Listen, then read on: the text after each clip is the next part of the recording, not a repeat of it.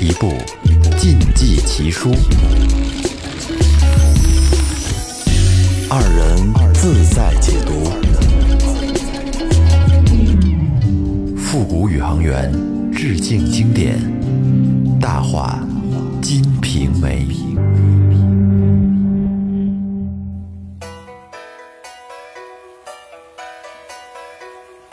朋友们好，我们又见面了，这里是大话《金瓶梅》，我是老岳。我是雷子，上期咱们讲到了这个媒婆薛嫂，哎，给西门庆呢说了一门亲事，嗯是一个有钱的寡妇，西门庆又要成亲了。哎，但是要想娶这个寡妇，得先搞定他那个老姑妈，嗯，一个老太太。然后呢，西门庆就带着礼物、钱啊，去把老太太哄得挺高兴的。对，哎，然后呢，就约好了第二天去看看这个大娘子。嗯，看看真人去。哎，咱们这期接着往下走。咱们接着往下走。到了次日清晨，嗯，西门庆选了一身漂亮的衣服，哎，骑着一匹白马，白马王子啊，白马王子，对。嗯。戴安、平安两个小厮后边跟着。嗯，这薛嫂骑了一头小驴儿，哎，那会儿媒婆都是骑驴，对，嗯，嘚儿大的，然后他们就直接奔这个南门外来了。嗯，等到了杨家门口的时候，薛嫂把西门庆请了进去，先坐下。然后他自己呢，就到里边看了一眼这个大娘子，哎，看看准备的怎么样了，对衣服穿好了没有啊然后啊？出来跟这个西门庆的这耳边说嗯大官人，娘子还没有梳妆完，您老人家先坐一坐。：“过了一会儿，只见一个小厮拿出一盏福仁泡茶来给哎西门庆吃了。嗯估计他们有点饿了吧。这会儿薛嫂指手画脚的跟西门庆说这个家里边，除了他那个姑妈，就只有这个娘子最大了。虽然有她小叔，但是那还小，什么也不知道。当初在她那过世老公的铺子里边，一天不算银子，就光这个铜钱也能卖两大笸：“箩。生意不错呀。毛青鞋面布，俺每回问他买，都不给我便宜，一定要三分一尺。一天常有二三十个染匠在家里吃饭，这些事儿啊，都是大娘子张罗。你就说她能干不能干吧。”可以，这个小娘子手下使着两个丫头，一个小厮。大丫头十五岁，叫兰香；小丫头十二岁，叫小鸾。到明日过门的时候，他们呀也都一起跟过来。您说我替您老人家说成这亲事，还指望着能买两间房住呢。嚯，现在呀，你说我住的呀，真是又远又小，去大官人那儿也不方便。然后这会儿西门庆说：“这个不打紧，这没问题。您老人家去年买的春梅，许我几大匹布，到现在还没给我呢。到明日啊，您就一块儿都给我得了。”正说着，只见出来一个丫头叫薛嫂。不多时，就听见环佩叮当，薛嫂这会儿赶紧掀开帘子，孟玉楼出来了。哎，这几期的关键人物出来了。对，西门庆睁大了他那俩眼睛，就盯着人这个孟玉楼看。嗯，但见得呀，月画烟苗，粉妆玉琢，说这小脸儿长得挺俊俏，身材呢也不胖不瘦的，这额头上还微微的有几点麻子，哎，长得天然美丽。然后说这个裙下边露着一对小脚，嗯不大不小，正合适。所谓“行过处花香细生，坐下时嫣然百媚”，这就是形容这个孟玉楼。嗯，这孟玉楼这么看呀，应该长得是还可以，可以。哎，有种天然美。虽然说脸上有几点小麻子吧，嗯但是说这个应该是比较符合欧美的那种对女性的那种审美，是吧？所谓的极品小少妇。对。西门庆一看见孟玉楼，哎呦，挺高兴啊，满心欢喜。挺中意哈。对，看着相中了。嗯，玉楼走到堂下，往上给西门庆道了个万福，嗯就在他对面的椅子上坐下。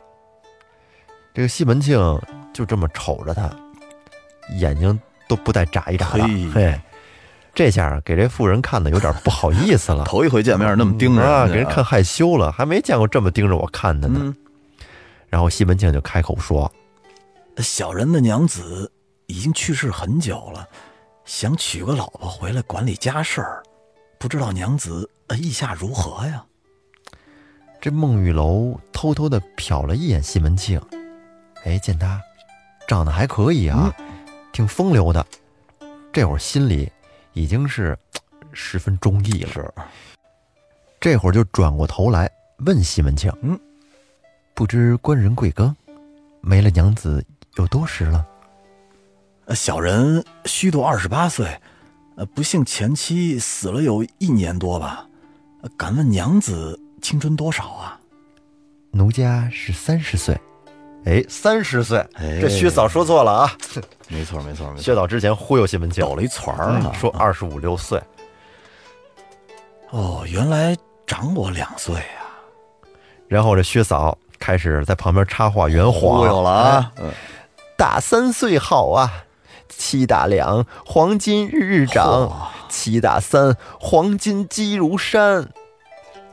这说着，就见小丫鬟拿出了三盏蜜饯金橙子泡茶来。玉楼起身，先取过头一盏，用手抹去了这杯子边的水渍，然后递给西门庆，讲究啊哎啊，给西门庆倒了个万福。薛嫂见孟玉楼站起身，呀，就趁这空当，轻轻的呀，用手把孟玉楼的裙子给撩起来了。为什么撩她裙子呢嗯？因为撩起了裙子，正好露出了一对儿刚三寸、恰半叉、尖尖翘翘的金莲脚来。漂亮啊，哎，穿着双大红遍地金云头白绫高底鞋。漂亮，就为了给让西门庆瞧瞧，看这小脚。西门庆看了，哎，高兴，嗯很开心。然后玉楼又取了第二盏茶来，递给薛嫂，然后他自己也拿了一杯，跟那儿坐着。嗯这仨人吃过了茶，西门庆呢便叫戴安用方盒盛上了锦帕二方，嗯，宝钗一对儿，金戒指六个，放在托盘里送过去。薛嫂让孟玉楼谢过西门庆，嗯然后孟玉楼就问他：“不知官人打算什么时候行礼？奴这儿好做做准备。既蒙娘子同意，今月二十四日有些微礼，我先送过门来，六月初二准取。既然如此，那奴明天就找人对姑妈说去。”然后薛嫂说：“嗯，大官人昨天已经到姑奶奶府上说过了。”哦，姑奶奶是怎么说的？姑奶奶呀，高兴坏了，说：“娘子你不嫁这等人家，还想嫁什么人家啊？这媒我就做主了，保这门亲事。”嗯，既然姑妈这么说，那就太好了。放心，大娘子，我做媒的一手托两家，都实实在在的。其实他们最不实在了。对，嗯，撮合山嘛，刚才说，行了，这亲事谈的差不多了，日子也定了。哎，这西门庆就起身告辞起。身告辞了。嗯，薛嫂把西门庆送出巷子口，便跟着西门庆说哎，大官人，看了这娘子，您觉得怎么样啊？：“薛嫂，确实有劳你了啊。哪里的话，您老人家呀，先走一步，我和大娘子说句话就来。”西门庆骑着马进了城，薛嫂转过身来跟妇人说娘子，你家的这位官人也可以啦，但不知他房里有没有其他女人？他现在做什么生意呀、我的好奶奶，就算是他房里有人，哪个又能比得上你有头脑啊？我说没说谎，你过了门就能看出来。大官人的名声，谁不知道啊？那可是清河县数一数二的财主，卖生药、放官吏债的名人。近日又与东京杨提督结亲，亲家有权有势，谁敢招惹他？：“这玉楼听了还挺中意，安排了酒饭请薛嫂吃。两人正吃着呢，只见他姑妈家派了一个小厮安童，拿了一盒过来，这盒里啊盛着四块黄米面枣糕，两块糖，然后几十个艾窝窝。过来以后就问：“不知娘相中没有？”奶奶说了，这人不嫁，那还嫁什么人呀？机不可失，失不再来。多谢你奶奶挂心，今天呀，已经留下定礼了。薛嫂道：“我的天哪，俺这个媒人不说谎吧？姑奶奶都派人来说了。”玉楼收了礼物，取出一盒子，装了满满一盒子的点心腊肉，又给了安童五六十文钱，说。到家拜上奶奶，那家日子定在二十四日行礼，下月初二准时迎娶。这会儿小厮就自己回去了。然后薛嫂说：“哎，大娘子，姑奶奶家送来的什么呀？给我点儿，我包了回家给孩子吃去。”玉楼给了薛嫂一块糖，十个艾窝窝。然后呢，这薛嫂就回去了。回家了，这脸还挺大哈，见见一面分一半，为什么要啊？西门庆和孟玉楼这边定了亲，但是那边却急坏了一个人。嗯，这人谁呢？是他死去老公的舅舅张四。嗯，哎，张四这个人心里有小算盘，他呀一心想把玉楼许配给大街坊上推官的儿子上举人。为继室，哎，他想他想把玉楼嫁给别人，借着他小外甥杨宗保这张牌，嗯，想落点玉楼的这财产，嗯，这张四想的挺好啊，但是呢，却不想这事儿让西门庆给截胡了，哎，很生气，非常气愤，但是他也知道西门庆，哎，是官府的人，官六人，嗯，也惹不起他，对，便琢磨想办法。想了半天，想出来一个，不如啊，破为上计，就是先给他拆台，给人拆台去了。哎，然后张四就来找孟玉楼，以这个长辈的身份啊，跟孟玉楼说：“娘子不该答应西门庆，依我的还是嫁给上举人比较好。他是失礼人家，又有庄田土地，日子过得也不错。”比西门家强多了。西门庆算个什么东西？常年把持官府，他就是一泼皮无赖。再说，他家现在有正头娘子，乃是无千户家女儿。你过去做大还是做小？况且他房里还有三四个老婆。你到了他家，人多嘴多，有你的气受。玉楼听见张四这么说，他知道张四是故意来捣乱的，心里明镜儿哈。哎，其实玉楼他已经对西门庆啊很满意了，人心里已经有数了。对，但是呢，也不好直接怼张四，毕竟是个舅舅，所以说呢，便敷衍的说：“自古船多不爱路，若他家有大娘子，我情愿让她做姐姐。虽然房里人多，那还得丈夫做主。”若是丈夫喜欢，多又何妨？丈夫若不喜欢，便只有奴家一个，也难过日子。况且富贵人家，哪家没有四五个？你老人家不用多虑了，奴过去自有道理，那些都不是事儿。那这有一件事我还得告诉你，西门庆他最爱打老婆，又管挑贩人口。稍不中意就让媒婆给卖了，你受得了这气吗？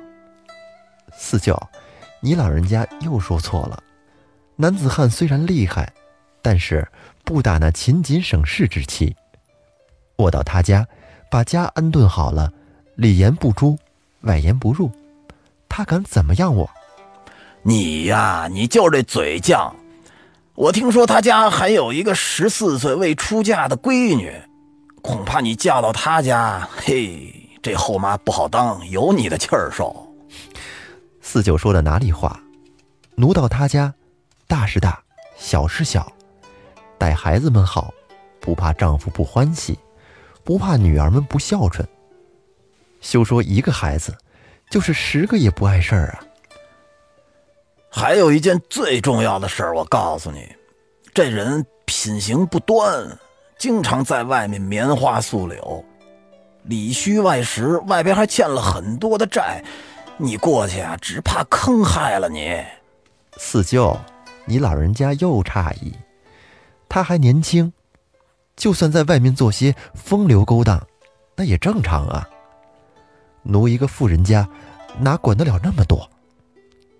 若说虚实，常言道：“世上钱财汤来物，那是长贫久富家。”况且，缘分这事儿都是前生注定的，你老人家不用这么操心。这几句软怼，哎，软怼给这个张四给怼回去了。吃你这套，哎，张四见不行啊，说不动，说的满嘴他妈都是白沫子，有有点没面子。是啊，哎。也自知没趣，然后呢，喝两杯茶，起身就走了。雷哥来句诗，来句诗，嗯，张四无端散楚言，婚缘谁想是前缘？佳人心爱西门庆，说破咽喉总是闲。话不多说，到了二十四号那天，西门庆呢行了礼，送了点东西过来。到了二十六号那天。又请了十二个和尚，给孟玉楼的前夫，嗯，哎，念经烧灵，哦，嗯，给老杨祭拜。杨老大。嗯，到了六月初一的头一天，薛嫂正领着西门庆家的小厮啊，这一行人，嗯，并从这个守备府里边调了一二十个士兵，嚯，哎，来杨家给孟玉楼搬东西，好厉害，哎，把孟玉楼的这个床帐啊、嫁妆箱啊。哎，这些都提前搬走。这大家正忙活着呢，来事儿了。嗯，突然被人给拦了。谁呀？张四，他就来了。哎，张四那天被孟玉楼软怼回去之后，回去就跟他媳妇商量对策。嗯，于是他们俩就想出了那么一个糟烂办法，硬揽给捣乱来了啊！张四上来就说：“都放下，都放下。”先不要搬呢，我这有话要讲。呃，各位高邻听着，大娘子在这里，其实也不该我张四说话。你家丈夫杨宗熙与你这小叔杨宗保都是我外甥，今儿不幸死了大外甥，白白挣了一片家业。他这是有命挣没命花，他死了你要改嫁也正常，我不管。但我那小外甥杨宗保年幼，你这一走全靠我一人养活着。他是你丈夫一母所生，难道你这份家产就没有他的份儿？你什么都不说就想把这些东西都拉走？嘿，我这做娘舅的可不答应。今儿对着各位高邻在这儿，只要你把箱子打开，让众人看一看。里边有没有东西？是不是该给二外甥分点儿？孟玉楼心里知道这老东西是来捣乱的，那不能输啊，得想招给伢还回去呀。嘴上不能输的，哎，便哭了起来。嘿，嗯，说：“众位邻居听着，你老人家此言差矣，我可不是为了钱财故意害死我丈夫，然后嫁人的。”他手里有钱没钱，大家都知道。就是积攒了几两银子，也都使在了这房子上面。这房子我又没说带走，都留给小叔了。家里的日用物品分毫也没动。就算是外面有个三四百两银子的欠账，文书合同也都交给您老人家了。你陆续的来家中讨钱，哪还有什么银两？嘿。你有钱也罢，没钱也罢，如今你只要对着众位邻居，你把这箱子打开看一看，那就算里头有，我还能全拿走不成？我又不要你的。那您是不是要连我的鞋脚也一块看一下？这俩人在这正对峙着呢，吵呢。啊！只见杨大姑拄着拐杖来了。哎，这众人一看杨大姑来了，便说：“哎，好好好，这家里主事的老太太来了，赶紧让一让，哎，赶紧让一让。”老太太走到前面来，行了个礼，陪众人一块坐下，然后开口说：“呃，列位高临在上，今天是让大家看笑话了。我是他的亲姑妈，又不是隔辈儿的，这儿应该有我说话的份儿吧？这死了的也是真儿，活着的也是真儿，十个指头咬着都疼。如今呐，不要说他手里没钱。”就是他有十万两银子，你张四也只有看看的份儿。他一个少女嫩妇的，你拦着不叫他叫人，是什么意思呀？哎，这众邻居听老太太这么说，嗯，觉得老太太说的好，有见解，有道理，有道理。对，你百般阻拦，难道他娘家赔的东西也要留下来不成吗？大娘子她背地里也没有给过我什么好处，不是我护着她，我讲的是个公道。不瞒列位说，我这侄儿媳妇儿平日啊很仁义，老身也很舍不得他。这会儿张四在边上看了一眼那婆子，说：“哼，你呀，你你可真会说，你别以为我不知道你怎么想的。”你你跟这儿讲公道，我看呀，你是凤凰无宝处不落吧？你，你这么大岁数了，要是没点好处，这你能跑出来跟这儿说这样的话？嘿，这一句话可戳着这老婆子要害了，可不是吗？他拿了西门庆的好处啊，这心里其实也有点虚。这肯定，顿时老太太怒了啊，这脸都正紫了，指着张四大骂。张四，你别在那儿胡说八道了。我虽然是个女人，但是我是老杨家人。倒是你这个老油嘴儿，算杨家的哪根葱？你跑这儿来指手画脚，轮得到你吗？你给我边带着去！哼，我我虽然不姓杨，这这俩外甥可都是我姐姐亲生的。你这老王八蛋，你你算什么东西？这家里什么时候轮到你这老寡妇做主了？你，你呀，你别以为我不知道，你这两头挑拨，这里事儿都是你搞的。呸！你这个臭不要脸的老狗骨头！她一个少女嫩妇的，你想留她在屋里头，是有什么想法吧？我看不是贪财就是图色吧，你呀，不是个好东西。你是想把这份家产都霸占了去？我不好意思直说，你还非得逼我说。我我可不是图钱，我这是怕杨宗保长大了以后没钱过日子，我这是给他讨个公道。不像你这老狗，搬着大引着小。黄毛黑尾巴，你吃里扒外，你像他妈外人说话。张四，你这老流氓、老奴才、老粉嘴儿、老狗日的，你你还跟那花言巧语的扯淡呢？你赶紧给我死去吧！你死了都没有棺材。这张四一听老太太骂的也太难搞，太难听了啊，也急了，然后站起来指着老太太骂：“你你呀，你这嚼舌根子的老淫妇，你你将来挣了钱也是给你买棺材的。我告诉你，就你这老绝户，怪怪不得你这七老八十了无儿无女的，你他妈活该！”老太太。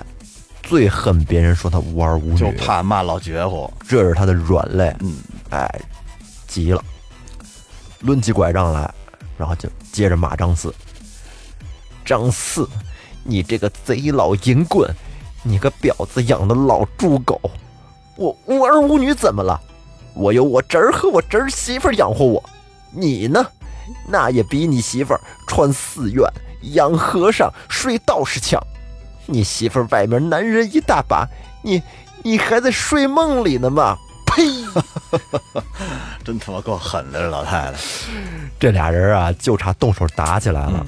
哎，这个街坊邻居一看，不不行不行，这得拉拉着了啊！这那么大岁数了，嘛呢？跟这儿。嗯，来，街坊邻居就说啊，这老舅啊，你就让老太太一句吧，那么大岁数了，说点吧啊。